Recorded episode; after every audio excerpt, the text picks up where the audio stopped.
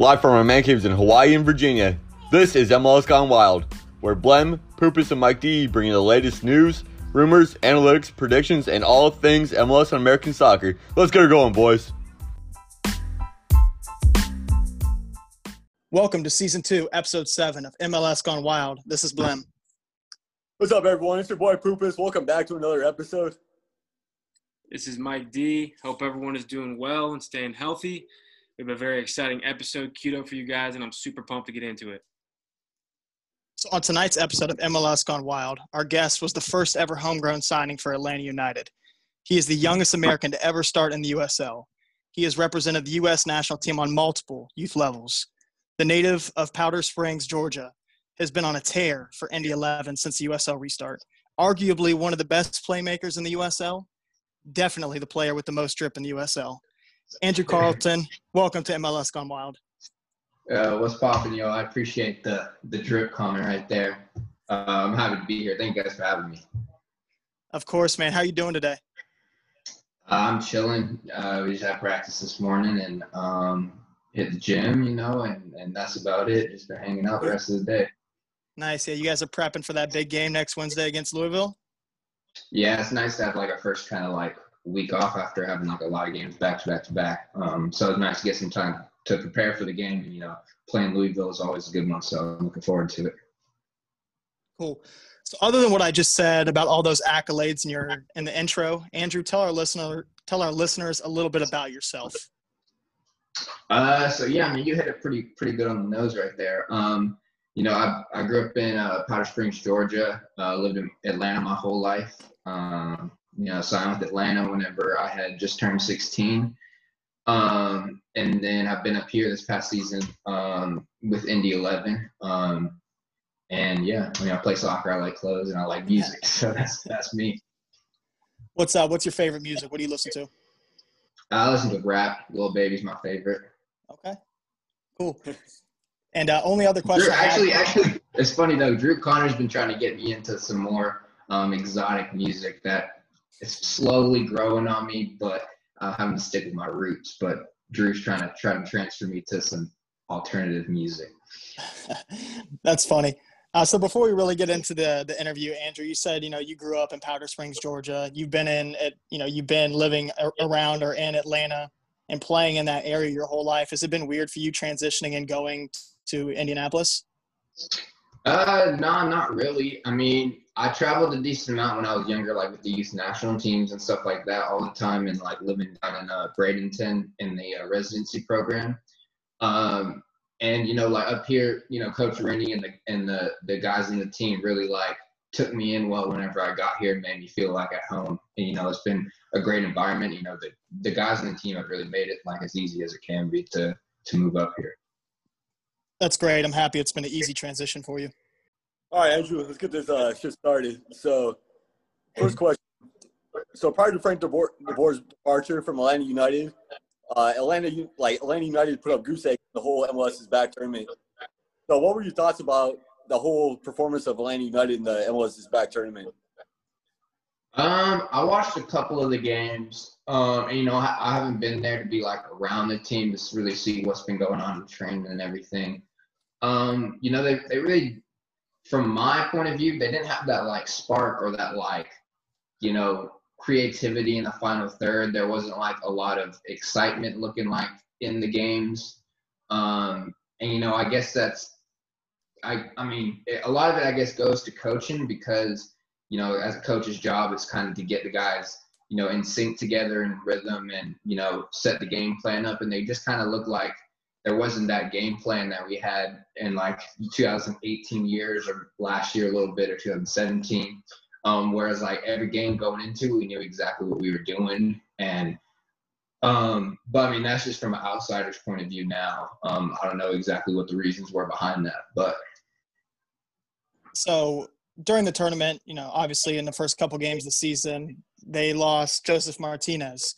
You mentioned that they were lacking creativity and the attacking prowess that we saw in 2018 when you guys won the cup. Do you think that probably yeah. had something to do with it? I tend to think that that did have a little bit to do with it. um, yeah, I mean, whenever you lose one of the best scorers, if not the best, in my opinion, the best scorer in the league, um, you know, it's always going to be a struggle to really um, to make up for that. I mean, it's virtually impossible to make up for that. But you know, I think guys like Pity and Barco who are really good at you know finding those you know through balls or crosses or whatever the situation is. I think they almost like were overthinking trying to like do stuff themselves because they knew they didn't have that guy like Josef there to be able to to help them out or to be able to, to finish the passes that they give them or make those runs. Shoot, they might have been missing your man bun power out there to be.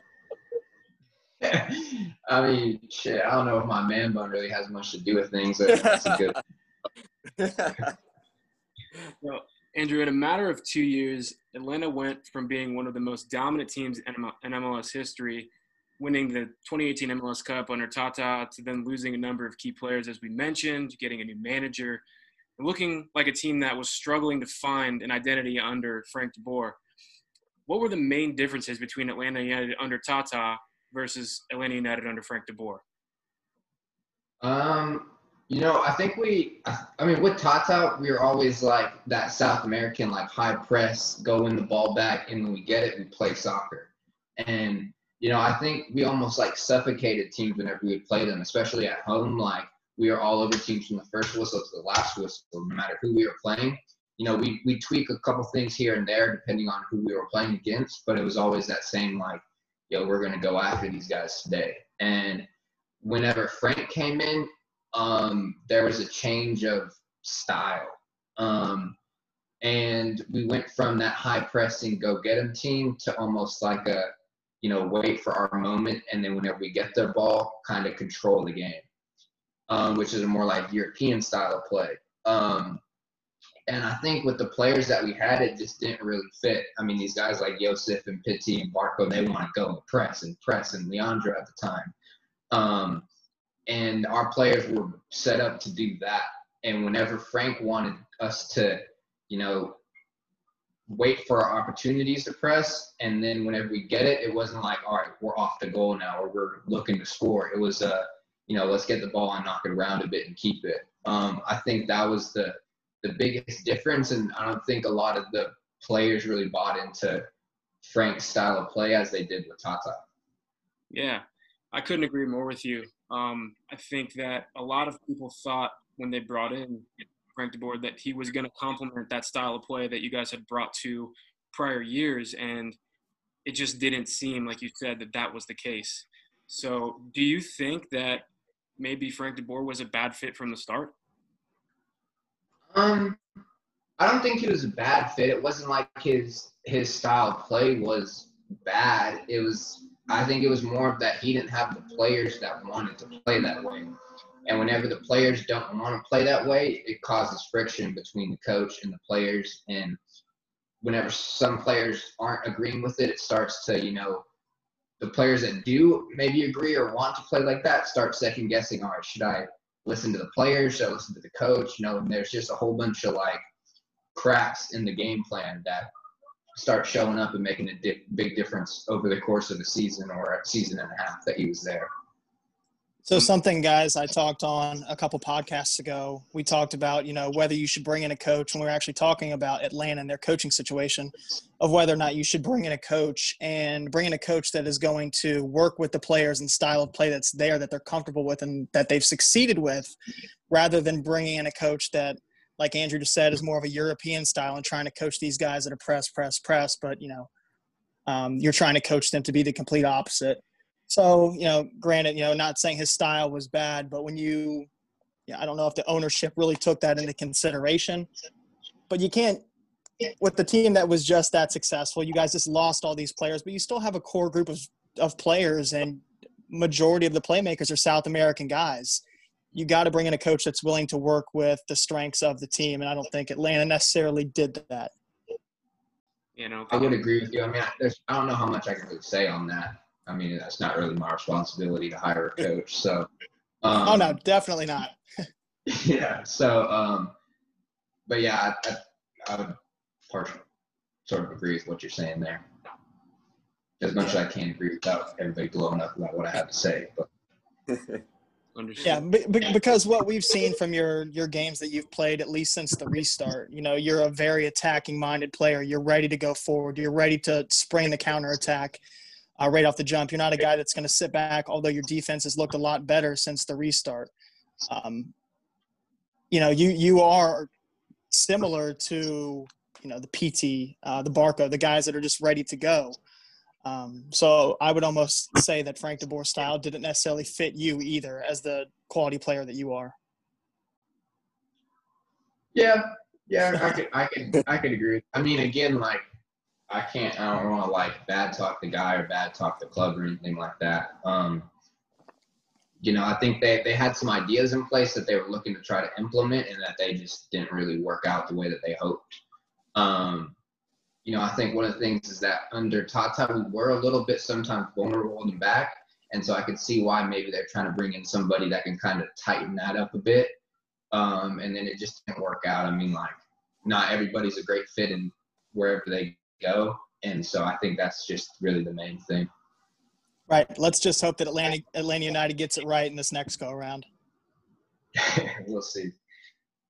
So, talking about your time in Atlanta, a lot of people question your maturity and your level of professionalism because of the incident the night before the 2018 MLS Cup and also for getting your passport for a trip to Canada. Sorry, Andrew, for bringing it up. Uh, you know, you're 20 years old. And when that happened, you were like 18, I think. At 20 years old, Mike D and I, we made the same exact mistake. We played Division three soccer at Virginia Wesleyan at that point college. Uh, we snuck into the NCAA tournament. We went up to play in Pittsburgh. Uh, I was injured. Mike D didn't make the roster. So we were staying in the hotel. And you know what? We were like, there's an Applebee's right across the street. Let's just go get a drink. Like, I can't sleep in a hotel anyways. Like, let's just go grab a beer or two. And somehow, so we took a picture and somehow it surfaced, uh, similar to you. You know, you got spotted on Snapchat. Um, so, you know, those situations happens and those situations happen and we can all, you know, grow for it. But additionally, you know, as the first homegrown player for Atlanta, there's also a shit ton of expectations for you. Yep. So speaking of both the expectations and the two prior situations I just talked about, how do you deal with criticism on and off the field? Um, so I have a few answers for that question. Perfect. Um, number one, yes, that there was. I 100% own up to all the, the immaturity, the mistakes that I made in my career. I learned from it. I've matured. I mean, I'm probably the most mature 20 year old you're ever going to see nowadays. And I think that's like the most important thing for me is that I learned from my mistakes and like I moved on from that. You know, I'm working harder than ever in my career to try to, you know, get it back to where I want it to be. Um, second of all, I did not forget my passport. I've never had an opportunity to speak on the situation. Yes. I did not forget So, since I've never had an opportunity to speak on the situation, I'm not going to say a whole lot about the situation today, but I did not forget my passport. Okay. B, have you guys seen a video of me out and about before MLS Cup? I haven't. It was an article, so maybe is this is this fake news? Did you see? Do you know anybody that's seen a video of me out and about before MLS Cup? Uh, no. So maybe we should question what all we see. Correct? Yeah. Now, I did do something to get me in trouble before MLS Cup, 100%. However, what is out there in the news world and soccer world and all that is not 100% correct. Oh, all right. And so, what was the last? What was the last part of that question? Uh, so you have a lot of expectations as the first ever? Oh ever. yeah, yeah. Um, so the way I deal with criticism is, you know, I've been through the ring. I probably got bashed more than 99% of the world at my age. And, you know, at, at the start, you know, I, I kind of took it to heart. Um, you know, it hit me at first. And then, like, I kind of just grew up and realized that people are going to say whatever they're going to say. I have people heckling me every single tweet that I make from now on. Um, and so now, like, I kind of just embrace the, the villain in myself that people have drawn me out to be. And so, you know, I kind of enjoy that what you guys or what whoever wants to say about me. I mean, I'm my own person. I enjoy my life. And, you know, I love playing soccer every single day now. And so, like, I could really care less what someone has to say about me as a player or a person. Yeah. Hey, we're not trying to bash you, but we're just trying to bring these things to light. So what you just shared with us is very important. You know, to Yep. you know, you're advocating for yourself. Some of these things didn't happen. You know, don't always believe the news. You know, I didn't see it. Mike didn't see it. Poopus didn't see it. Know, Nope. we read about it. Maybe it's not a real thing. So, Andrew, thank you for clearing the air on that. Um, and I'm happy sure. that you do. I'm happy that you are embracing that that inner villain, even though you're not the villain. Um, but it's kind of what they Hey, portray. you gotta have something that, that kind of motivates you, you know. And and you know, there's a time where I really wasn't like enjoying soccer. I kind of like lost the love for it almost because of like certain things that were going on in my life. And so one of the ways that I kind of like rediscovered myself was just like that motivation of like proving people wrong, kind of being the the bad guy that you know comes out as a good guy on top. That's kind of my like that was at the time where I was really struggling, kind of my like drive and determination to keep myself going. Yeah, that's awesome. Yeah, I think uh, at least for I think all three of us co-hosts, I think we've all gotten to a point too where you know we question we're like, you know, is soccer really the thing? And then something just snaps back, and it's like, you know what? I'm motivated. Something just kicked me in the ass. Let's get this thing going again. And uh, yeah, but I mean, it's we- not it's not always going to be unicorns and rainbows, and so like that's one of the things I've kind of learned from my time is that there's going to be times where you really got to put your head down and like grind for it, even whenever no one really believing in you or like none of that.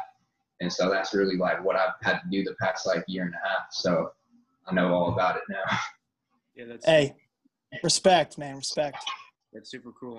I learned that lesson way too late in life. I went through situations in college that I lost the love for the game at that level and uh, ended up eventually leaving uh, the collegiate level um, because I always knew that I played the game for fun and it just wasn't fun anymore. So I, I totally, you know, now that I'm I'm 27 now and at the time I was, you know, 19 and I look back on those moments and I'm like, you know, I, it it sucked at the time, but I'm definitely stronger from it now and take those those little pieces into my future and, and how I approach life now.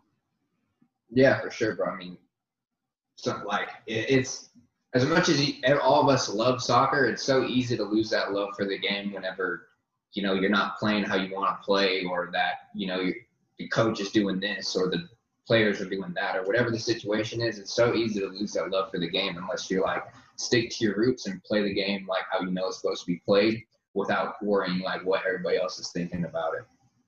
And that's why I just sit here, drink beer, drink tequila, and watch soccer. That's all I do. Still got some more time before I can do all that. yeah. So quickly, we're going to take a break for a word from our sponsors, Added Time Outfitters.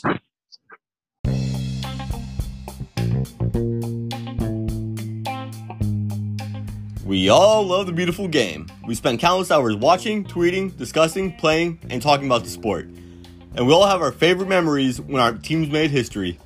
Moments like Liverpool's miracle in Istanbul or Celtic's 2 1 triumph over arguably the best Barca side ever. Those moments that keep us coming back for more. But what if you could carry those moments with you all the time? Added Time Outfitters creates soccer inspired wristbands that let you wear those memories on your wrist. Each reversible, elastic design gives supporters of the beautiful game a unique way to rep their favorite team in any setting. With wristbands for your favorite teams from across Europe, the USA, and beyond, each Added Time design incorporates a 90 minute story from that famous match. Check out all 24 of Added Time Outfitters' current designs on the web at www.addedtime.com or follow us on Facebook, Instagram, or Twitter at Added Time Outfitters. Welcome back, everyone, and thank you for sticking with us. Head over to addedtimeoutfitters.com for your soccer specific wristbands and stickers to, and use the promo code Gone Wild, no space, G O N E W I L D, Gone Wild, at checkout to receive 10% off your entire order. So Andrew, since making your first career start for Atlanta United's first team on May 20th, 2017, you have bounced back and forth between Atlanta United's first team and Atlanta United 2. In your time with the first team, you only played in 11 matches and starting just two. How important to the development of your career has it been to get consistent professional minutes while out on loan at Indy 11? Uh, bro, I mean, it's been huge. Um, I've enjoyed it. You know, it's something I needed in my career. You know, I'm 20 years old now, and this is really my like first season getting like consistent games. Um, and so, you know, Martin Rennie, um, you know, he's been great with me up here so far, and like has given me the opportunity to show myself and be able to to play again. You know, being able to play week in and week out. I think like in my game, it's starting to show the uh, consistency that you can build up whenever you're not going from playing a game, you know, once every three or four weeks to being able to play week in and week out. Um, you know, it's a lot easier to get your form and like connect with players and build like a chemistry like with Tyler Pasher or Illich or Drew Conner, and guys like that. Um, you know, it's been really good. I've really enjoyed it so far. Yeah, I can I can totally understand how getting into form with consistency of, of minutes is is a thing for sure. So yeah. Uh, something that I want to just touch on briefly that I mentioned in the in the first portion of the question is that start, that first career start for you. What was that moment like for you? You know, subbing on for, for Miggy and receiving a standing ovation in a sold out crowd as you come on in the 85th minute for your first MLS game. Tell us about that moment. Uh, bro, that was that was a crazy moment. Um, I remember I was sitting there or standing there at the halfway line, like waiting for Almiron to get off the field, and I like looked down at my hands, and my hands were like shaking. I was like so excited to get out there and like get on the field. And I remember as I was like running on, um, I was still like so nervous. And I remember as soon as the ref like blew the whistle to like start the game, it was like everything just switched, and I was like, oh, we're just playing soccer. And like all the nerves went away and everything. But it was like the coolest thing how I went from like so nervous to the next second, like just like, all right, bro, we're playing soccer. Like this is great. Um, and you know that was really one of the coolest moments of my life and something that like I'll remember forever, like being my debut and everything. Um, looking back on it, it's one of the coolest nights of my life. Yeah, I can only imagine, dude. I'm getting chills just hearing about it. I can. Bro, I get, I'm getting goosebumps right now talking about it too. Can't even think about that how it would feel, but that's awesome, dude. Yeah, in a in a sold out Mercedes Benz Stadium, that's got to be absolutely Uh, it, unbelievable. was- it was uh, it was Bobby Dodd at the time. Though. oh, it was Bobby Dodd. Okay. Yeah, I was back at uh, Georgia Tech before. Uh, I think it was another two months. I think before Mercedes Benz was opening. Okay. Still sold out, probably. Yeah, there's fifty six thousand people there. I think. Yeah, I I know how those Atlanta United fans roll. So Mike Mike D just talked about you subbing on for Miguel Almiron. Miggy's a great player. You've played with Josef. You've played Yeah. with uh, in the U.S. men's national, the U.S. youth national team, Akinola, who just emerged for Toronto, Toronto FC. Who's the Yeah. best player you've ever played with? With uh, Phil Foden. Phil Foden. Okay. Yeah, I played with him back at uh, Man City whenever I was uh, 13. Oh, shit. We were best friends. Over, we went to school together. We were best friends over there. We still like talk and keep up to this day every now and then. Um, but I mean, as I mean, as of like playing with somebody at that moment who was the best player, it was probably Almiron. Uh, was the best player like I played with. Um, but like as of where he is today, it was Phil Foden. What made Okay. Miggy so special? Huh? What made Miggy so special? Uh, bro, he was he was just a freak. Like, he was so like small and skinny, but like the fastest dude. Like, I I I'll, I'll keep saying I want to see him in like Tyler Pasher race because like I, I don't know who would win, bro. They're built pretty similar and they're just so like small and just rapid. Um, but his his left foot was sick too. Like it wasn't like he was just like fast dude. Um, he was so good at getting like out of small situations or tight situations and like just making stuff happen. Um, it's funny because he couldn't kick the ball from me to the end of my room with his right foot, but his left foot could do everything. Um, it was so cool to watch. Oh, that's funny.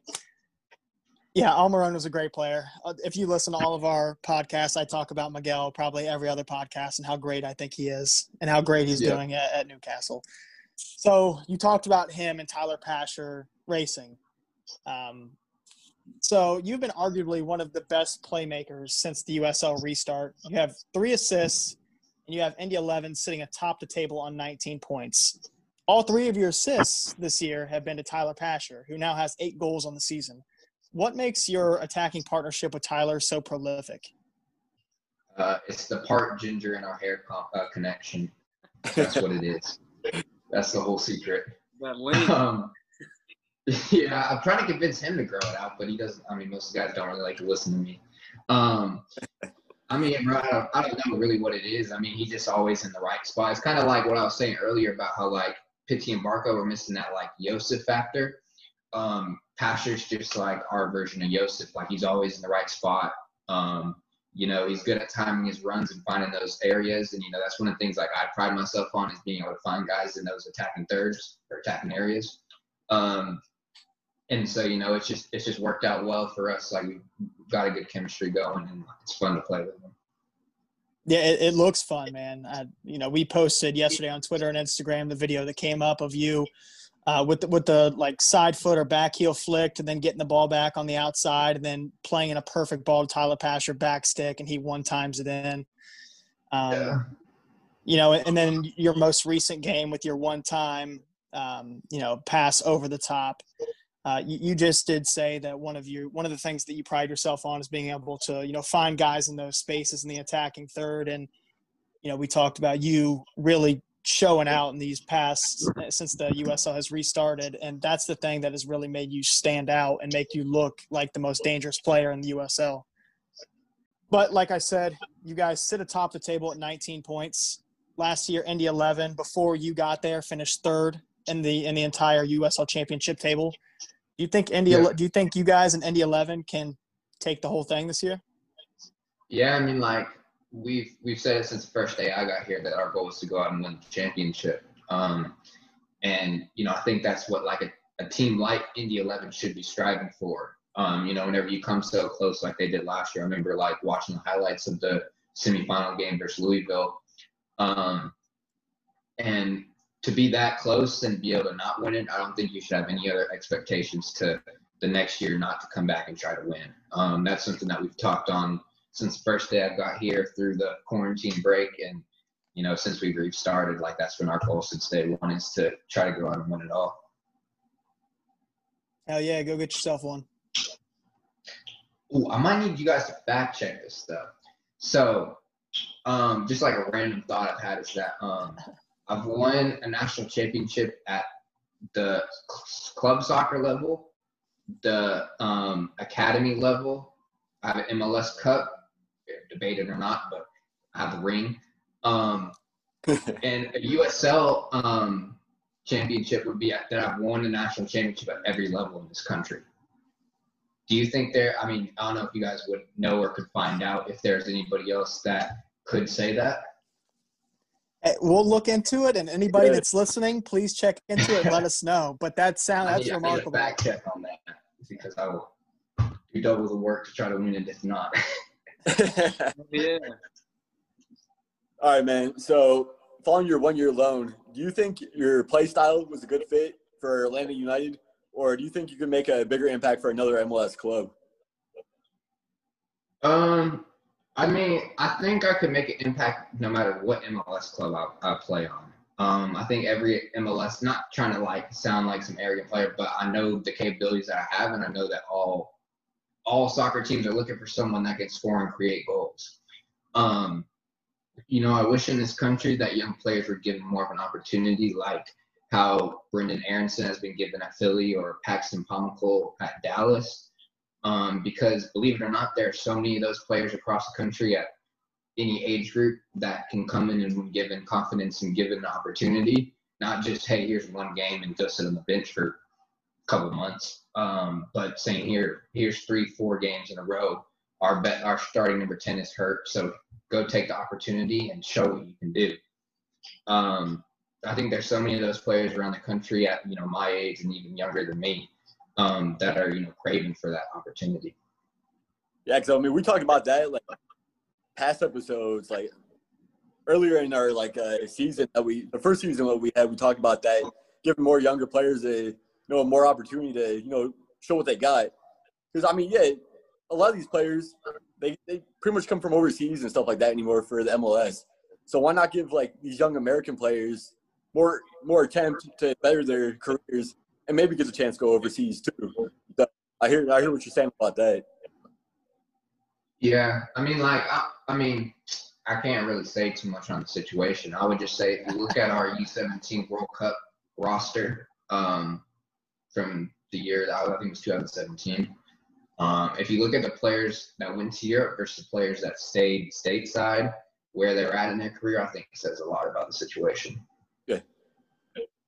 Yeah, I agree. And giving your younger players a chance to play not only develops them as professionals earlier, uh, it also gives them exposure to do exactly what you just said to get overseas and play somewhere over in Europe. Yeah. And so, so Poopus asked if you know if you thought that your play style would fit the the Atlanta United system, depending on whatever coach comes into there. But how would you best describe your style of play? Um, I mean, I'm just really like a creative, like attacking player. I just I feel like I play soccer how the game's meant to be played. You know, it's supposed to be fun. It's supposed to be enjoyable and fun to watch.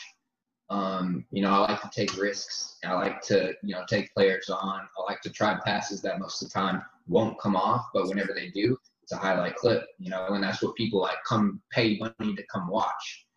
Um, I think that's, I mean, nobody comes to watch somebody pass the ball side to side a thousand times.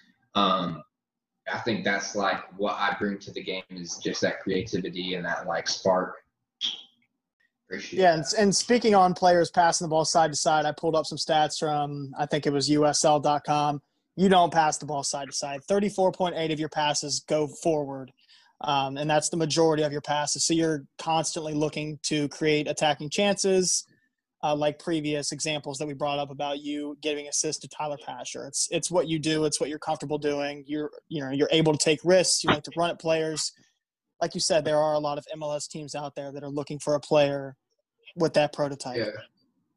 Yeah, I mean, like in my position, if I, if I, uh, if I complete every single pass I make throughout the whole game, and I don't have an assist or I don't have a goal, people look at it and say, "Oh, yeah, you played all right, had a decent game." If I get the ball away ten or fifteen times, but I have a goal and an assist, then everybody's like, "Probably played great. Like, look what he's doing." And I think that's one thing that's like not taught enough in this country with like attacking players is that like if you look at Alexis Sanchez, you look at guys like Neymar. Bro, look how many times Neymar gave the ball away in the semifinal the other day.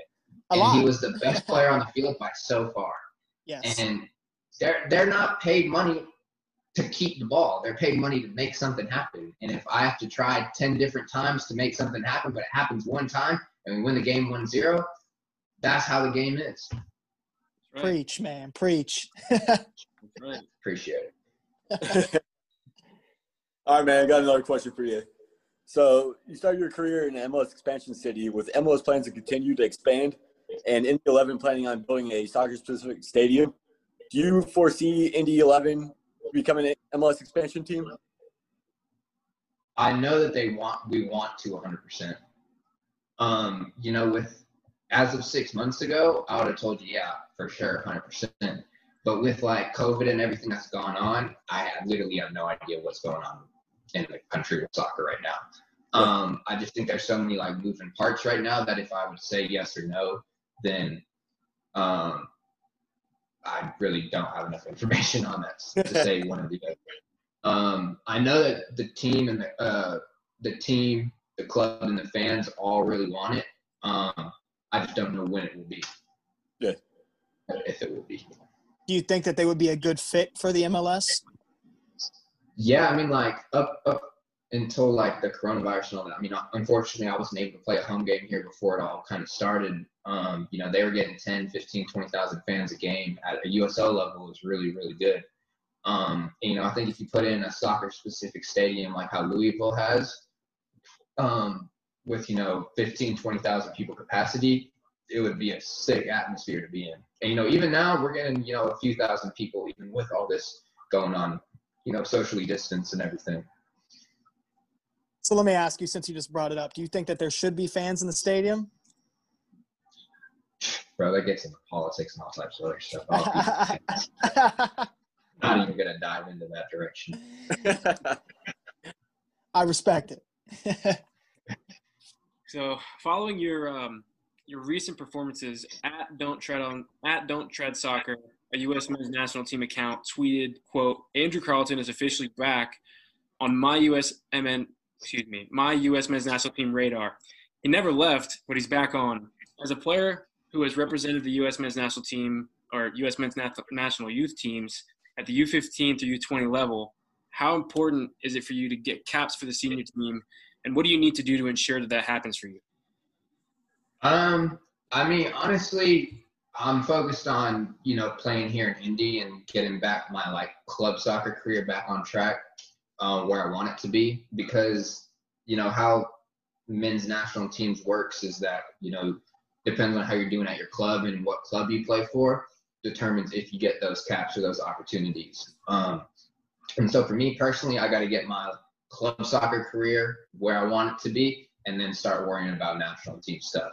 But I mean, it definitely is a goal of mine down the road. Yeah, I think that keep working hard, and I think that a lot of people have mixed emotions about you. I've seen on Twitter, I've seen on MLS.com, but uh, from what I've seen, uh, I think it would be one of one of the coolest stories to come out. You know, if a, a rejuvenated club career and then just escalating from there all the way up. I think that would be something awesome to hear and something awesome to see. And you know, we had it here first uh, at MLS Gone Wild. Yeah, bro.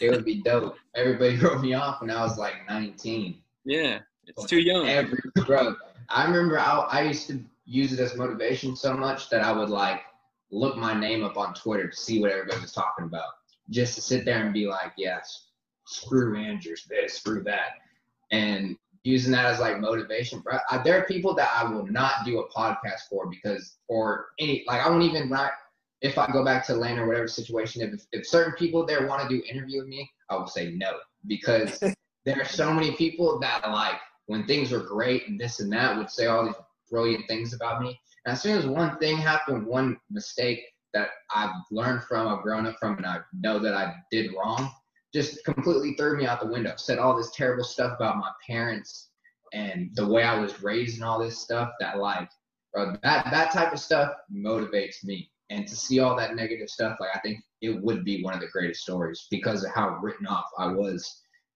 six months ago. Yeah, and Mike D, you said the word rejuvenated in uh, in relation to Andrew's career, and I think that's a really harsh word. It's not a harsh word, but it's a harsh word to use in Andrew's situation, seeing as you know the, he's you're still 20, Andrew.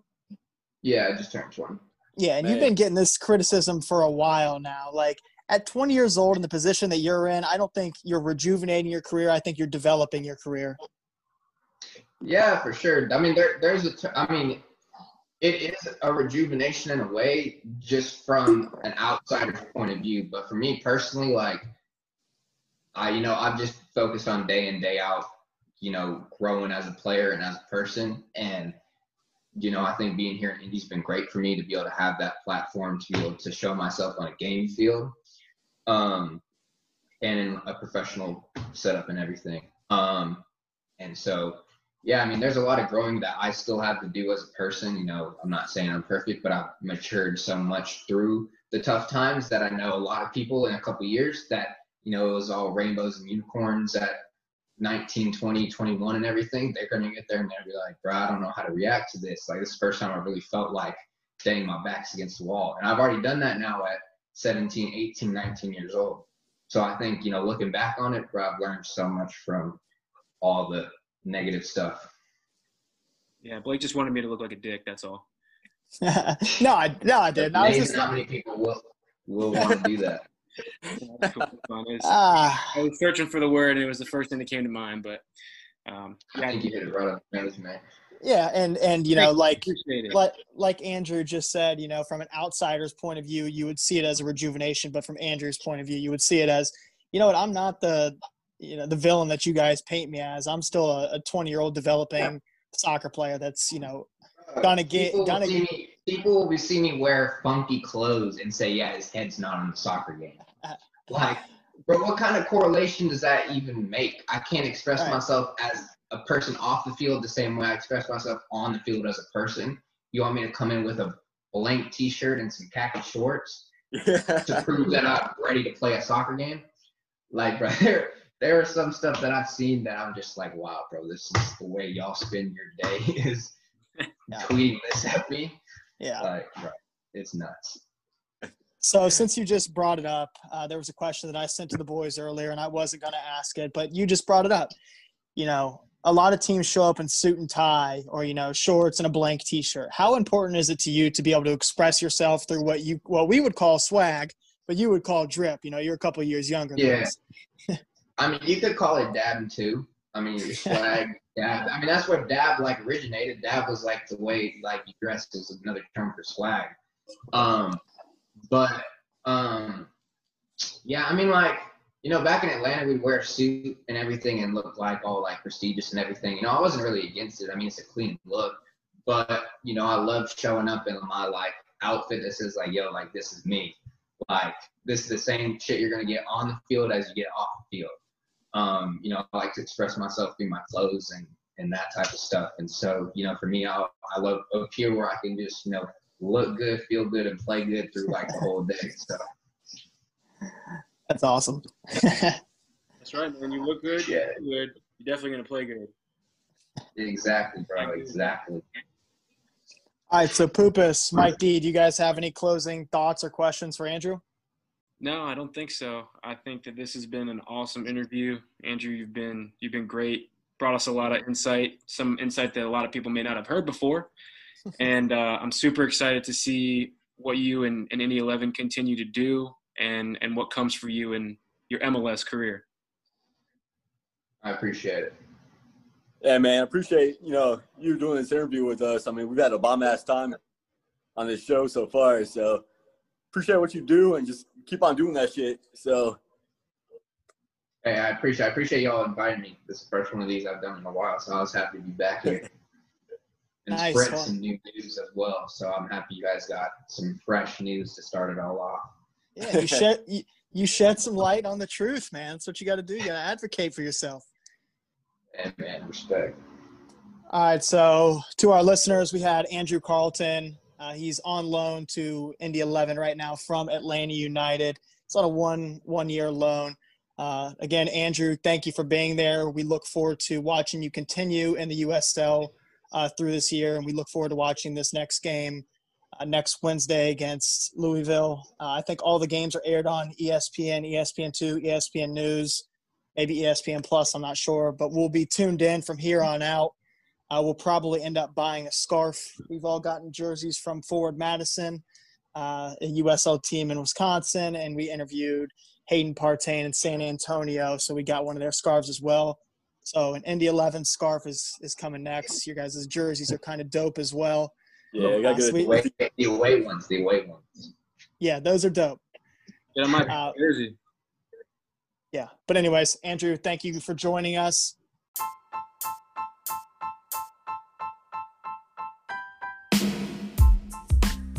This is MLS Gone Wild. Guys, follow us on Instagram, Twitter, MLS Gone Wild.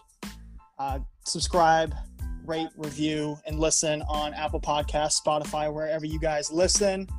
Until next guy, until next time, you guys stay home, stay safe, stay healthy. Andrew, take care and good luck from here on out, brother. Appreciate it, guys. Wear a mask.